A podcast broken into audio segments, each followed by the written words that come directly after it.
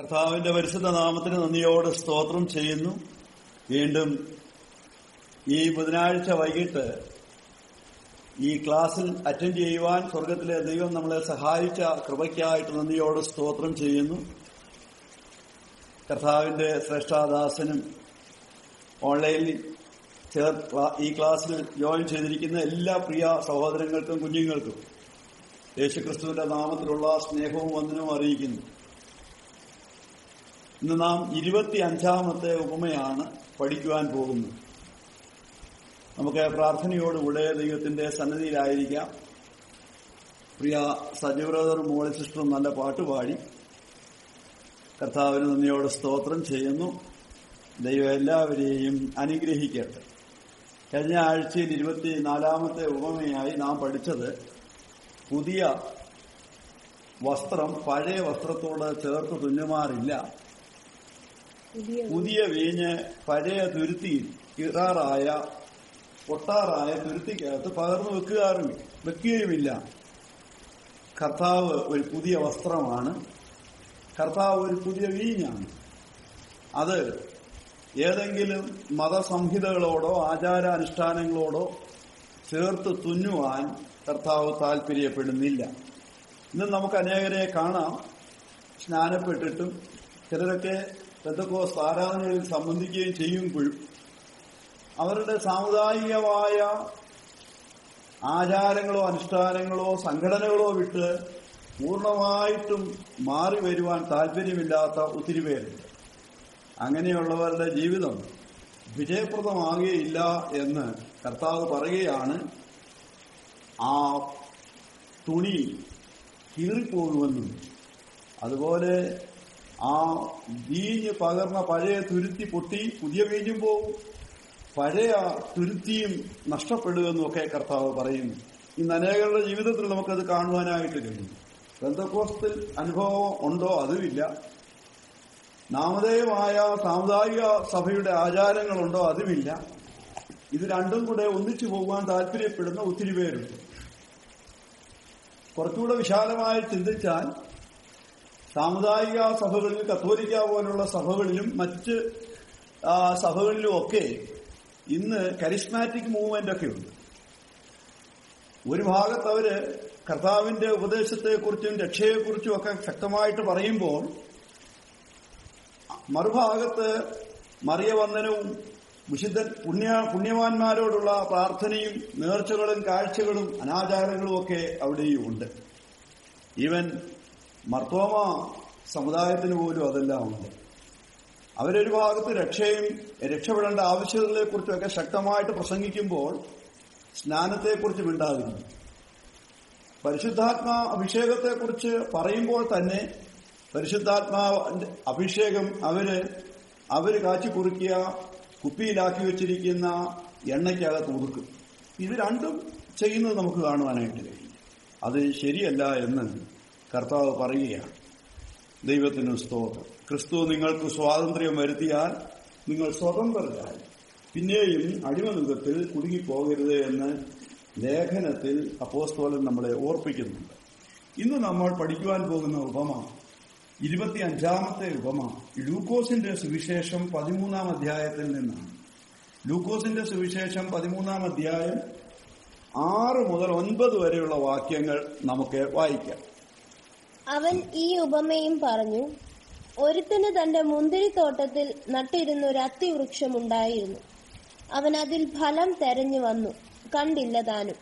അവൻ തോട്ടക്കാരനോട് ഞാൻ ഇപ്പോൾ മൂന്ന് സംവത്സരമായി ഈ അത്തിയിൽ ഫലം തെരഞ്ഞു വരുന്നു. കാണുന്നില്ല താനും. അതിനെ വെട്ടിക്കളയുക. അത് നിലത്തെ നിഷ്ഫലമാക്കുന്നത് എന്തിന്? എന്ന് പറഞ്ഞു. അതിന് അവൻ കർത്താവെ ഞാൻ അതിനു ചുറ്റും കിളച്ച് വളമിടുവോളം ഈ ആണ്ടും കൂടെ നിൽക്കട്ടെ. മേലിൽ കായ്ച്ചില്ലെങ്കിലോ? മേലിൽ കായ്ച്ചെങ്കിലോ? ഇല്ലെങ്കിൽ വെട്ടിക്കളയാമെന്ന് ഉത്തരം പറഞ്ഞു. ദൈവത്തിന് സ്തോത്രം. കർത്താവ് ഒരു ഉപമയും പറഞ്ഞു എന്നാണ് ആ പ്രത്യേക ഖണ്ഡിക ആരംഭിക്കുന്നത് തന്നെ. അപ്പോൾ അത് ഉപമ തന്നെയാണ്. നാം കഴിഞ്ഞ ഉപമകൾ പഠിച്ച ക്ലാസ്സുകളിൽ കാണാതെ പോയ ആടിനെ കുറിച്ച് പഠിച്ചു. കാണാതെ പോയ ആടിനെ തിരക്കി ചെല്ലുന്ന വിശ്വസ്തനായ ഒരു നല്ല ഇടയന്. നമ്മുടെ കർത്താവ് അങ്ങനെ ഒരു നല്ല ഇടയനാണ് എന്ന് നമ്മൾ പഠിച്ചു. വിശ്വസ്തനായ ഒരു നല്ല ഇടയൻ. നൂറാടുകളെയും കൊണ്ട് പോയ ഇടയൻ ഒന്നിനെ കാണാതെ പോയപ്പോൾ അതിനെ തിരക്കി പോകുന്ന ഇടയൻ. ദൈവത്തിന്റെ ആർദ്രതയ്ക്കായിട്ട് ഞാൻ എന്റെ ദൈവത്തെ സ്തുതിക്കുന്നു. അതുപോലെ തന്നെ ഒരു ദ്രഹ്മ നഷ്ടപ്പെട്ട സ്ത്രീ ആ ദ്രഹ്മയ്ക്ക് വേണ്ടി വീട് മുഴുവനും തൂ വിളക്ക് കത്തിച്ച് തൂത്തുവാരുന്ന ഒരനുഭവം. ആ ഒരു സ്ത്രീ തിരയുന്ന ഒരു സ്ത്രീ. പ്രൈസ് ഗോഡ് അതും കർത്താവിന്റെ ഒരു നല്ല ആട്രിബ്യൂട്ട് ഒരു നല്ല ലക്ഷണത്തെയാണ് കാണിക്കുന്നത്. കർത്താവ് നഷ്ടപ്പെട്ടു പോയതിനെ തെരഞ്ഞ് തെരയുന്നു. അതുപോലെ തന്നെ മകനെ കാത്തിരിക്കുന്ന പിതാവ്.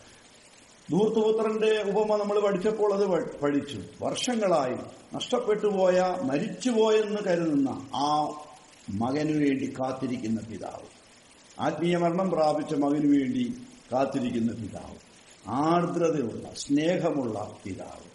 ഇങ്ങനെ ദൈവത്തെ സ്നേഹമുള്ളവനും വിശ്വസ്തതയുള്ളവനെന്നും നമ്മെ തേടി വരുന്നവനെന്നും നമ്മളെ തേടുന്നവനെന്നും ഒക്കെ നമ്മൾ പഠിക്കുമ്പോൾ തന്നെ നീതിയുള്ള ന്യായാധിപതിയായ ദൈവവും കൂടിയാണ് നമ്മുടെ ദൈവം. ദൈവത്തിന് സ്തോത്രം. അപ്പോൾ മറ്റ് ഉപമകൾ കർത്താവ് നമ്മളെ പഠിപ്പിക്കുമ്പോൾ തന്നെ ദൈവത്തിന്റെ ഈ ധാർമ്മിക ഗുണലക്ഷണങ്ങൾ നമ്മളെ പഠിപ്പിക്കുമ്പോൾ തന്നെ പ്രേസ് ഗോഡ് അതിനപ്പുറം നീതിയുള്ള ഒരു ന്യായകർത്താവും കൂടിയാണ് റൈറ്റിയസ് ജഡ്ജാണ് നമ്മുടെ ദൈവം എന്നും കൂടെ പഠിപ്പിച്ചില്ലെങ്കിൽ നമ്മുടെ ക്ലാസുകൾ പൂർണമാകത്തില്ല. അല്ലെങ്കിൽ ഉപമയെക്കുറിച്ചുള്ള പഠനം പൂർണമാകത്തില്ല. അതുകൊണ്ട് തന്നെ കർത്താവ് ഇവിടെ മനോഹരമായൊരു ഉപമ. ദൈവം ന്യായകർത്താവും കൂടിയാകുന്നു.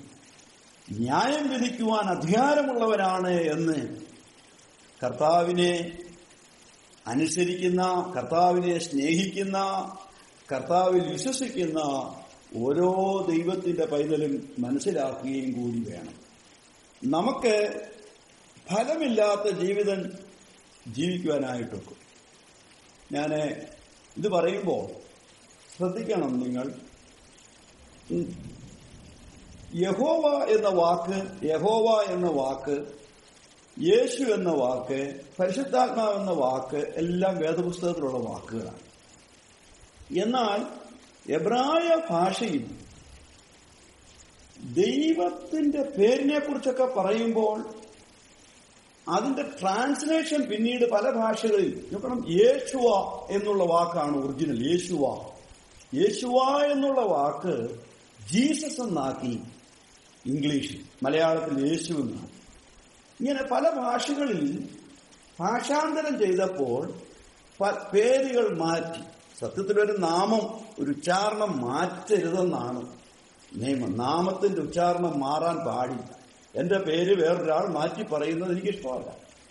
അതിന്റെ ഒറിജിനൽ പ്രൊണൗൺസിയേഷനിൽ തന്നെ ഒറിജിനൽ ഉച്ചാരണത്തിൽ തന്നെ അത് പറയണമെന്ന്. പക്ഷേ ഈ തർജിമകൾ വന്നപ്പോൾ അതൊക്കെ മാറി. എങ്കിലും ഞാൻ നിങ്ങളോട് പറയുകയാണ് ഈ വാക്ക് യേശുവ അതുപോലെ പരിശുദ്ധാത്മാവിന് റൂഹ എന്ന വാക്ക് റൂഹ എന്ന വാക്കാണ് അതിന്റെ ഒറിജിനൽ ഉച്ചാരണത്തിലുള്ളത് അല്ലെങ്കിൽ എബ്രായ ഭാഷയിലുള്ളത്? യാഹ്വേ യഹോവയ്ക്ക് യാഹുവേ എന്നുള്ള വാക്ക്. ഈ വാക്കുകളൊക്കെ നമുക്ക് നമ്മുടെ വാവണ്ട് പറയാം. യേശു വാവണ്ട് മാത്രം പറയാം. യേശു. ശ്രദ്ധിക്കണം നിങ്ങൾ വാവണ്ട് നമുക്ക് പറയാം യേശു. വാവണ്ട് പറയാം ദൈവത്തിന്റെ പരിശുദ്ധാത്മാവ്. വാവണ്ട് പറയാം യഹോവ. പക്ഷേ ഇനിയും ഞാൻ അതിന്റെ ഒറിജിനൽ ഉച്ചാരണത്തിൽ എബ്രായ ഭാഷ പഠിക്കുമ്പോൾ ആ വാക്കുകൾ എഴുതുന്ന ഓരോ അക്ഷരത്തിനും ചില കുത്തുകളുണ്ട്. ഡോട്ട് ഉണ്ട്. ചില ചെറിയ ചെറിയ വരകളൊക്കെ അതിനകത്തുണ്ട്. എന്ന് പറഞ്ഞു കഴിഞ്ഞാൽ അത് അതിന്റെ ഉച്ചാരണത്തെയും കൂടെ കാണിക്കുകയാണ്. നമ്മൾ മലയാളത്തിൽ സന്ധി ഒക്കെ പഠിക്കുന്ന സമാസങ്ങളൊക്കെ പഠിക്കുമ്പോൾ വിഗ്രഹിച്ചെഴുതാനൊക്കെ പഠിക്കുമ്പോൾ ലഘു ഗുരു എന്നൊക്കെ പറയുന്നത് പോലെ. അത് പ്രൊണൗൺസിയേഷൻ പഠിക്കുന്നവർക്ക് അങ്ങനെയുള്ള ചിഹ്നങ്ങളുണ്ട്. ആ ചിഹ്നങ്ങൾ ഇട്ട് വേണം അത് പഠിക്കുവാൻ. ഇംഗ്ലീഷിൽ പ്രൊണൗൺസിയേഷൻ പഠിക്കുന്നവർക്ക് ഉച്ചാരണം പഠിക്ക പഠിക്കണം. ഡിഗ്രിക്കും ഒക്കെ വരുമ്പോൾ ആ ഉച്ചാരണം പഠിക്കണം. ഡിഗ്രിക്ക് മാത്രമല്ല ഇപ്പോൾ സാധാരണ എട്ടാം ക്ലാസ് തൊട്ടുള്ള ക്ലാസ്സിലൊക്കെ ഇംഗ്ലീഷ് പഠിക്കും. ഉച്ചാരണം പഠിക്കുമ്പോൾ ഈ സിമ്പിൾസ് ഇട്ടാണ് ചിഹ്നങ്ങൾ ഇട്ടാണ് പഠിപ്പിക്കുന്നത്. ആ ചിഹ്നങ്ങളിട്ട് പഠിപ്പിക്കുമ്പോൾ ആ ഒറിജിനൽ ഉച്ചാരണം വരണമെന്നുണ്ടെങ്കിൽ നമ്മൾ വാവുകൊണ്ട് പറഞ്ഞാൽ ഒക്കത്തില്ല. നമ്മുടെ ശരീരം കൊണ്ട് പറയണം. ഇപ്പൊ നമ്മൾ നോക്കിക്കട്ടെ. നമ്മുടെ ആ പേര് യേശുവ എന്നുള്ളത് ഉള്ളി എന്നൊന്ന് പറഞ്ഞാട്ട് ഉള്ളി എന്നൊന്ന് പറയുമ്പോൾ യേശുവ എന്ന് പറയുമ്പോൾ നമ്മുടെ കൊടൽ വയറ് അകത്ത് ഹാർട്ടും എല്ലാം അനങ്ങുന്നത് നമുക്ക് കാണുവാനായിട്ട് കഴിയും.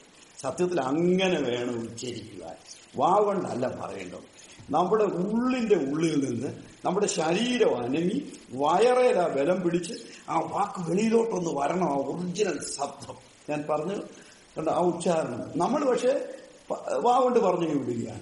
ഇങ്ങനെ പറയാതെ റുഹ എന്നൊക്കെ പറയുമ്പോ അകത്തൂന്ന ശബ്ദം ഒന്ന് വരുമ്പോൾ നമ്മുടെ ശരീരം മുഴുവനും ഒന്ന് വൈബ്രേറ്റ് ചെയ്യുന്നത് കാണാം. ശരീരം ഒന്ന് അനങ്ങുന്നത് കാണാം. അങ്ങനെ തന്നെ പ്രൊനൗൺസ് ചെയ്ത് പഠിക്കണം. യേശുവ എന്ന് പറയുമ്പോൾ വാ കൊണ്ട് വെറുതെ പറയാതെ ഉള്ളിയിൽ അകത്തൂന്ന് ആ ശബ്ദം ഒന്ന് വെളിയിലോട്ട് വരട്ടെ. അങ്ങനെ വരുമ്പോൾ അതിനൊരു പ്രത്യേകതയുണ്ട്. യേശുവാ എന്ന് പറയുമ്പോൾ നമ്മുടെ ഉള്ളിൽ അത് ഫീൽ ചെയ്യും ആ വാക്കൊന്ന് ഫീൽ ചെയ്യുന്നത് നമുക്ക് കാണുവാനായിട്ട് കഴിയും.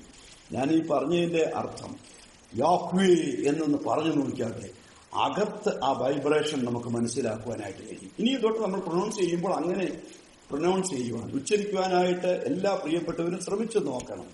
വാ കൊണ്ട് പറയുന്നതല്ല ക്രിസ്തീയ ജീവിതം. പ്രേസ് ഗോഡ് അകത്തനുഭവിക്കുന്നതാണ് ക്രിസ്തീയ ജീവിതം. പ്രേസ് ഗോഡ് ഹലലൂയ്യ ഓരോ ദൈവത്തിന്റെ പൈതലും മനസ്സിലാക്കേണ്ട കാര്യം. ഇന്ന് ലോകത്തിലെ ഏറ്റവും നല്ല ഗുരു എന്ന് പറയുന്നത് കർത്താവായ യേശു ക്രിസ്തുവാണ് വലിയ സാഹിത്യകാരന്മാരും ഇതര മതസ്ഥരും എല്ലാം പറയുന്ന യേശുവിനെ പോലെ ഒരു ഗുരു വേറെ ലോകത്തിന് ഒരാൾ പോലുമില്ല. എന്ന് പറഞ്ഞാൽ യേശു വാക്കുകൾ കൊണ്ടല്ല ചെയ്താണ്. താൻ എന്ത് പഠിപ്പിച്ചോ വെറുതെ ചുമ്മാതെ പറഞ്ഞു വിടുകയായിരുന്നില്ല. അത് മുഴുവനും ചെയ്തു കാണിച്ചു. ലോകത്തിൽ ശിഷ്യന്മാരുടെ കാൽ കഴുകിയ ഒരൊറ്റ ഗുരുവേ ഉള്ളൂ നമ്മുടെ കർത്താവായ യേശു ക്രിസ്തു മാത്രമാണ്. വേറെ ആരും ശിഷ്യന്മാരുടെ പാദങ്ങൾ കഴുകിയിട്ടില്ല. ശിഷ്യന്മാർ വന്ന് യേശുവിൻ ഗുരുവിന്റെ പാദം കഴുകി അത് മറ്റു അല്ലാതെ അത് കുടിക്കുന്നത് വരെ നമുക്ക് കാണുവാനായി ഗുരുവിന്റെ പാദം കഴുകി കുടിക്കുന്ന രീതികളൊക്കെ ഗുരുകുല സമ്പ്രദായങ്ങളിലും ഹൈന്ദവ ധർമ്മങ്ങളിലുമൊക്കെയുണ്ട് പക്ഷെ നമ്മുടെ യേശു മാത്രമേ ഉള്ളൂ. ശിഷ്യന്മാരുടെ പാദങ്ങൾ കഴുകിയിട്ട് ഇങ്ങനെ നിങ്ങൾ ചെയ്യണമെന്ന് പറഞ്ഞു ഞാൻ ഈ പറഞ്ഞതിന്റെ അർത്ഥം യേശുവിന്റെ വാക്കുകൾ വെറും വാക്കുകളായിരുന്നില്ല. ആ വാക്കുകളെല്ലാം താൻ പ്ര- പ്രായോഗികമാക്കിയ ജീവിതത്തിന്റെ ഉദാത്തമായ മാതൃകകളായിരുന്നു ദൈവത്തിന് സ്തോത്രം. ഇനി നമുക്ക് നമ്മുടെ ഉപമയിലേക്ക് വരാം. ഫലമില്ലാത്ത ഒരു വ്യക്തി കർത്താവിനെ സംബന്ധിച്ചിടത്തോളം താല്പര്യമുള്ള അല്ലെങ്കിൽ കർത്താവിൽ എന്തെങ്കിലും താല്പര്യം ഉളവാക്കും എന്ന് ആരും ചിന്തിക്കരുത്. ദൈവത്തിന് സ്തോത്രം. ദൈവത്തിന്റെ മക്കൾ അല്ലെങ്കിൽ ദൈവത്തിന്റെ ജനമെന്ന് അവകാശപ്പെടുന്നവരുടെ ജീവിതത്തിൽ ഫലത്തിന്റെ അനുഭവം ഉണ്ടാവുക.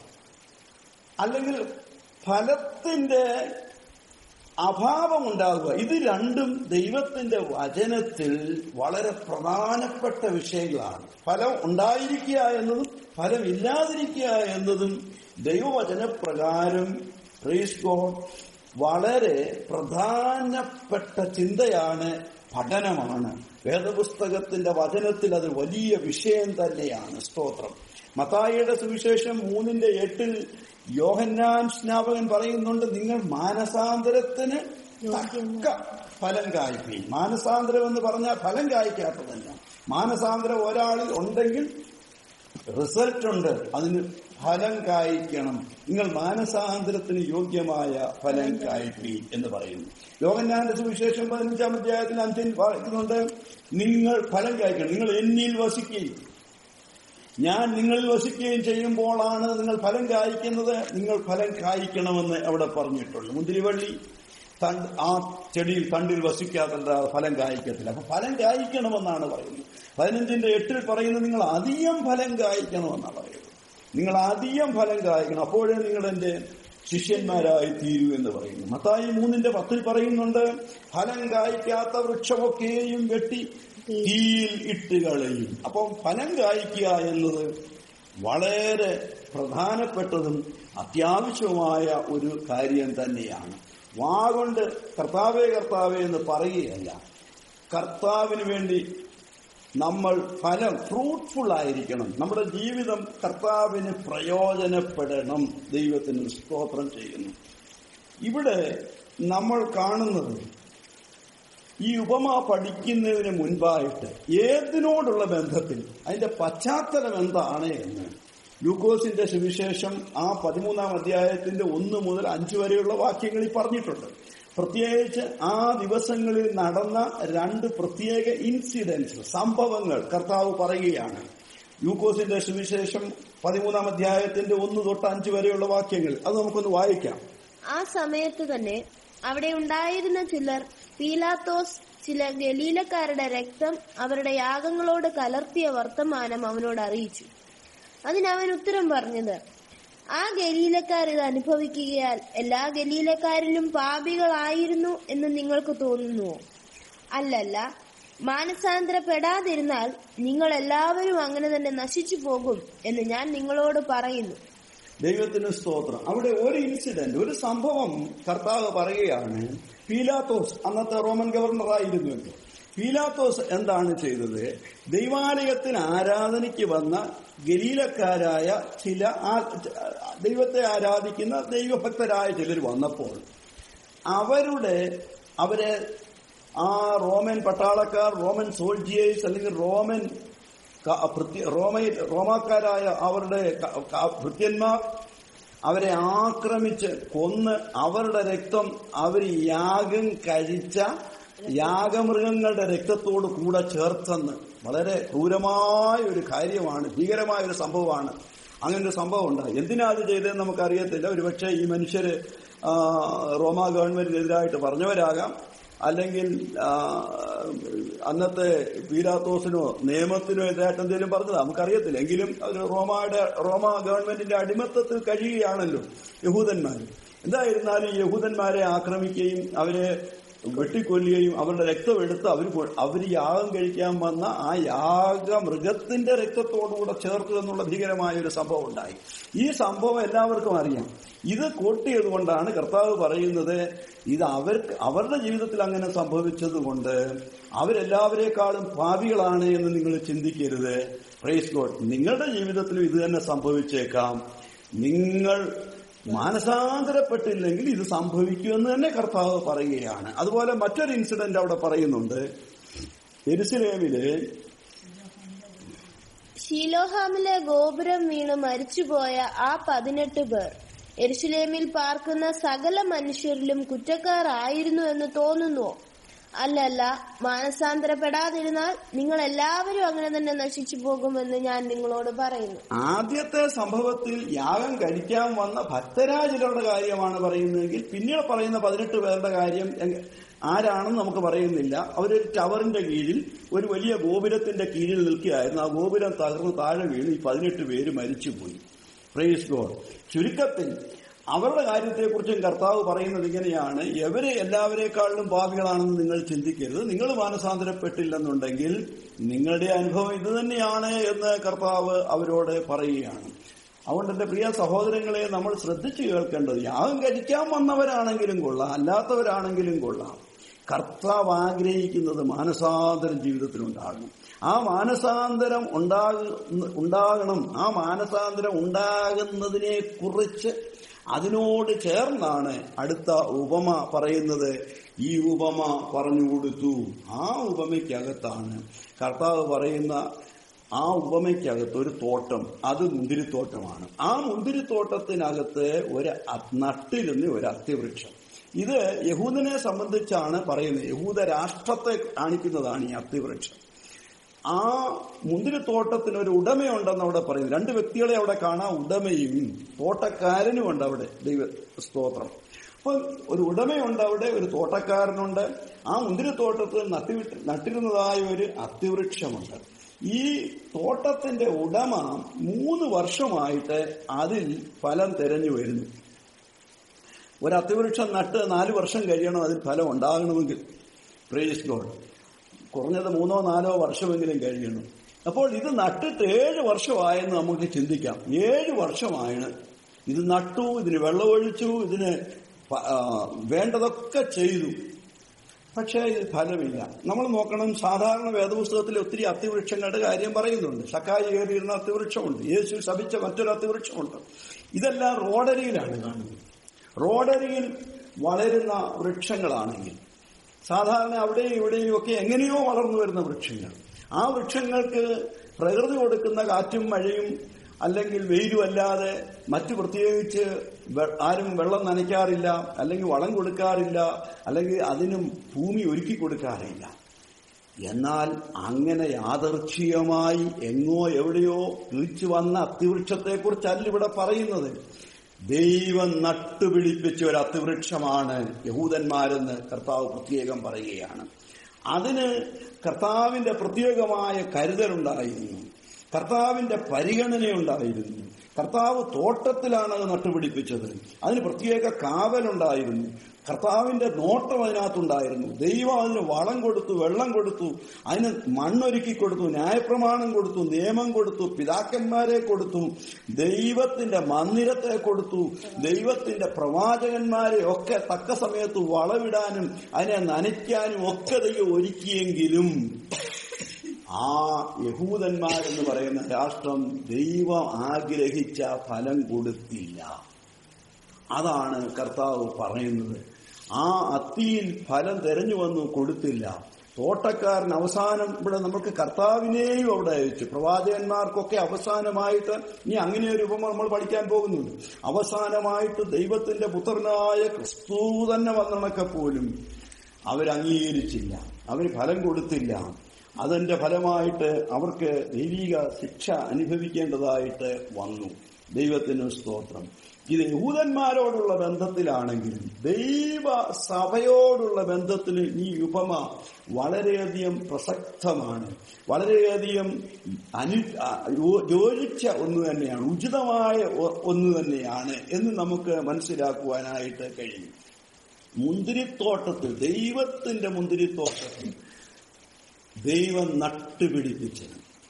നോക്കണം യഹോവയുടെ ആലയത്തിൽ നടുതലയായവർ എന്ന് സങ്കീർത്തനത്തിൽ പറയുന്നുണ്ട്. തൊണ്ണൂറ്റി തൊണ്ണൂറ്റി രണ്ടാം സങ്കീർത്തനത്തിൽ പറയുന്നത് യഹോവയുടെ ആലയത്തിൽ നടുതലയായവർ അവന്റെ പ്രാകാരങ്ങളിൽ അഴിക്കും എന്ന് പറയുകയാണ്. നടുതലയാണ്.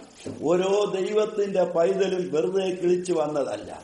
ദൈവത്തിന്റെ സഭയിൽ യഥാർത്ഥപ്പെട്ട് രക്ഷിക്കപ്പെട്ട് സ്നാനപ്പെട്ട് ദൈവകൃപയിലായിരിക്കുന്ന കർത്താവ് സഭയുടെ അംഗങ്ങളാക്കി തീർത്തിരിക്കുന്ന ഓരോ ദൈവത്തിന്റെ പൈതലും ദൈവം നട്ട ഒരു വൃക്ഷ തയ്യാണ് എന്ന് നമ്മൾ ഓർക്കണം. ദൈവത്തിന് സ്തോത്രം ചെയ്യുന്നു. അത് മാത്രമല്ല അതിനു വേണ്ട പരിഗണനയുണ്ട്. അതിന് അതാത് സമയങ്ങളിൽ അതിന് വെള്ള ചൂട് സമയങ്ങളിൽ ഉണക്ക് സമയങ്ങളിൽ അതിന് വെള്ളം കൊടുക്കാറുണ്ട്. അത് നിൽക്കുവന്ന മണ്ണ് ഒരുക്കി കൊടുക്കാറുണ്ട്. അതിന് വളമിടാറുണ്ട്. അത് പ്രത്യേകം അതിന് വേണ്ട എല്ലാ പരിഗണനകളും നോട്ടവും കാവലും കരുതലും കൊടുത്താണ് അതിനെ വളർത്തിക്കൊണ്ടുവരുന്നത്. അതിന് കർത്താവിന്റെ ശുശ്രൂഷക്കാരായ ദൈവദാസന്മാരെ ദൈവമാക്കി വെച്ചിട്ടുണ്ട്. അവർ ആ കൃഷി നന്നായി ചെയ്തു വരുന്നുണ്ട് എന്ന് നിങ്ങൾ ഓർക്കണം. ദൈവത്തിന് സ്തോത്രം. എന്നാൽ അത് മുഴുവനും അനുഭവിച്ചിട്ട് ആ നന്മ മുഴുവനും അനുഭവിച്ചിട്ട് വെറും ഇലകൾ തിങ്ങി നിറഞ്ഞ ഒരു വൃക്ഷമായിട്ട് ഇത് വളർന്നു നിന്നാൽ ദൈവ കർത്താവിന് ദൈവത്തിന് ഇഷ്ടമല്ല എന്ന് ഓർക്കണം. അതിനെക്കുറിച്ചാണ് പറയുന്നത് ഞാൻ മൂന്ന് വർഷമായി. ഫലം തിരയുന്നു ഫലമില്ല. ദൈവത്തിന് സ്തോത്രം. അതുകൊണ്ട് ഇത് വെട്ടി കളക എന്ന് തോട്ടക്കാരനോട് പറയുകയാണ്. പിതാവായ ദൈവമാണ് ഇവിടുത്തെ ഉടമ. സഭയുടെ സഭയാം തോട്ടത്തിന്റെ ഉടമ പിതാവായ ദൈവം. ദൈവത്തിന്റെ സഭയാണ്. നമ്മൾ തന്നെ നമ്മുടെ സഭയെ സഭയെക്കുറിച്ച് പറയുമ്പോൾ Indian Pentecostal Church of God എന്നാണ് നമ്മൾ പറയുന്നത്. ഇന്ത്യ പെന്തക്കോസ് ദൈവസഭ എന്നാണ് നമ്മൾ പേരിട്ടിരിക്കുന്നത്. ദൈവത്തിന്റെ സഭയാണ് ഇവിടെ. ആ സഭയുടെ തോട്ടക്കാരനായിട്ട് നമുക്ക് കർത്താവായ യേശുവിനെ കാണുവാനായിട്ട് കഴിയും. അത് ദൈവദിനം പഠിക്കുന്ന ഓരോരുത്തർക്കും മനസ്സിലാക്കുവാൻ കഴിയും. ഫലമില്ലാത്ത വൃക്ഷത്തെ ന്യായകർത്താവായ ദൈവം നിർത്തുകയില്ല. വെട്ടിക്കളയുക തന്നെ ചെയ്യും. അതാണ് ചെയ്യേണ്ടത്. അങ്ങനെ ചെയ്യും. അങ്ങനെ വെട്ടിക്കളയുവാൻ ആ ഉടമസ്ഥൻ താൽപര്യപ്പെട്ടപ്പോൾ ഇടയ്ക്ക് ഒരാൾ നിൽക്കുകയാണ്. പുതിയ നിയമത്തിന്റെ മധ്യസ്ഥനായ തോട്ടക്കാരൻ. നമുക്ക് വേണ്ടി വാദിക്കുകയാണ് ഇല്ല ഒരു വർഷം കൂടെ നിൽക്കട്ടെ. ഞാൻ ഒരു കാര്യം ഒന്നുകൂടെ ഞാൻ ഇതിനെ ചുറ്റുവന്ന് കിളയ്ക്കാം. ഒന്നും കൂടെ ഞാനിതിന് വളമിടാം ഒന്നും കൂടെ ഞാനിന് വെള്ളമൊഴിക്കാം ഒരു വർഷം കൂടെ നിൽക്കട്ടെ. ഒരു പക്ഷേ കായ്ച്ചെങ്കിലോ ഇൽ കായ്ച്ചെങ്കിലോ നമുക്ക് വേണ്ടി മധ്യസ്ഥത ചെയ്യുന്ന പക്ഷപാതം ചെയ്യുന്ന ഒരു കർത്താവ് അത്ര മനോഹരമായിരിക്കുന്നു ഈ ഉപമ. ഇന്ന് എന്നെ കേൾക്കുന്ന ഓരോരുത്തരും ശ്രദ്ധിക്കണം. ഫലം കായ്ക്കാത്ത ജീവിതങ്ങൾക്ക് വേണ്ടി കർത്താവ് മധ്യസ്ഥത ചെയ്യുകയാണ്. ഗോഡ് പക്ഷേ അവിടെ മധ്യസ്ഥത ചെയ്തുകൊണ്ട് എന്നേക്ക് നിൽക്കുന്നില്ല. മൂന്ന് വർഷമായി ഫലം കായ്ക്കാത്തത് വീണ്ടും ഒരു കൊല്ലം കൂടെ കർത്താവ് നമുക്ക് തരികയാണ്. ഒരു കൊല്ലം കൂടെ നിൽക്കട്ടെ. ഇല്ലെങ്കിൽ തീർച്ചയായിട്ടും അതിനെ വെട്ടിക്കളയുക തന്നെ ചെയ്യും. തീർച്ചയായിട്ടും അതിനെ വെട്ടിക്കളയുക തന്നെ ചെയ്യും.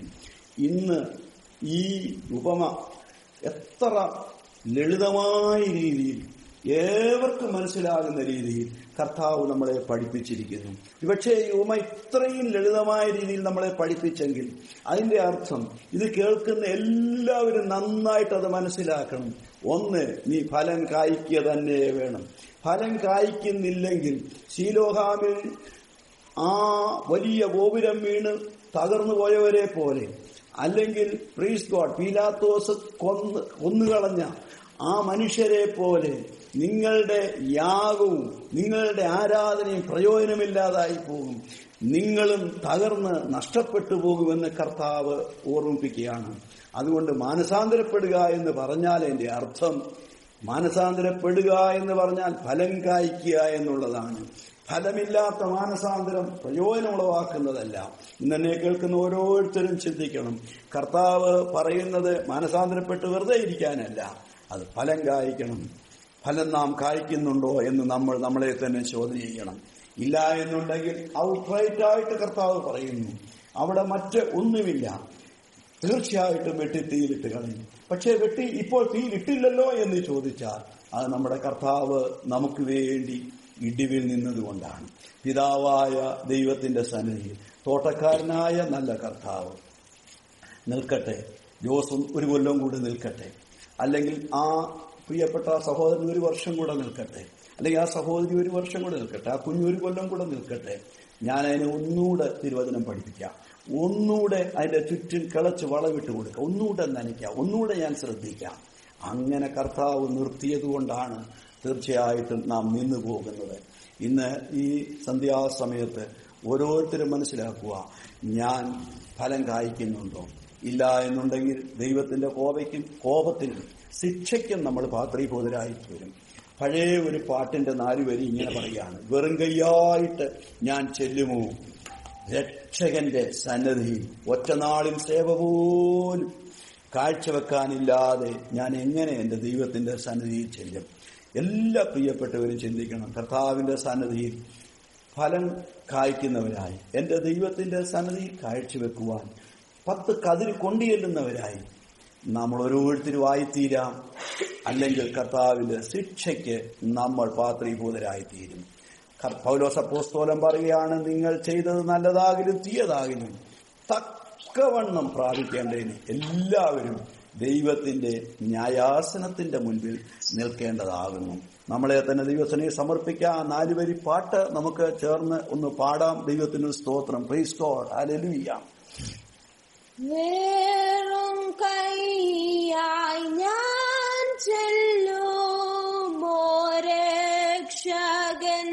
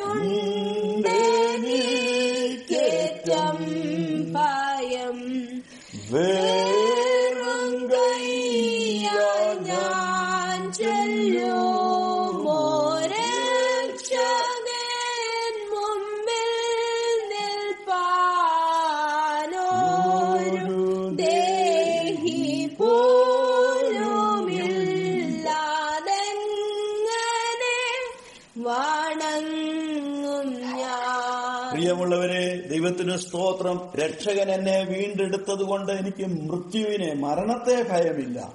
പക്ഷേ ആ പാട്ടുകാരൻ പറയുകയാണ് വെറും കയ്യായി എന്റെ ദൈവത്തെ കാണുവാൻ എനിക്ക് ഏറ്റവും ഭയമുണ്ട്. എത്ര അനുഗ്രഹിക്കപ്പെട്ട ഈ പാട്ട്. ഓരോരുത്തരും ചിന്തിക്കുക വെറും കയ്യായി ഫലമില്ലാത്തവനായി എന്റെ കർത്താവിന്റെ മുൻപിൽ നിൽക്കാൻ എനിക്ക് ഭയമുണ്ട്. ഭയമുള്ള ദൈവമക്കൾക്കായിട്ട് സ്തോത്രം. അതുകൊണ്ട് കർത്താവിന് വേണ്ടി ഫലം കൊടുക്കുന്ന നല്ല അനുഭവം നമുക്ക് ഓരോരുത്തർക്കും ഉണ്ടാകട്ടെ എന്ന് പ്രാർത്ഥിക്കുന്നു. ദൈവം എല്ലാവരെയും അനുഗ്രഹിക്കട്ടെ. സ്തോത്രം.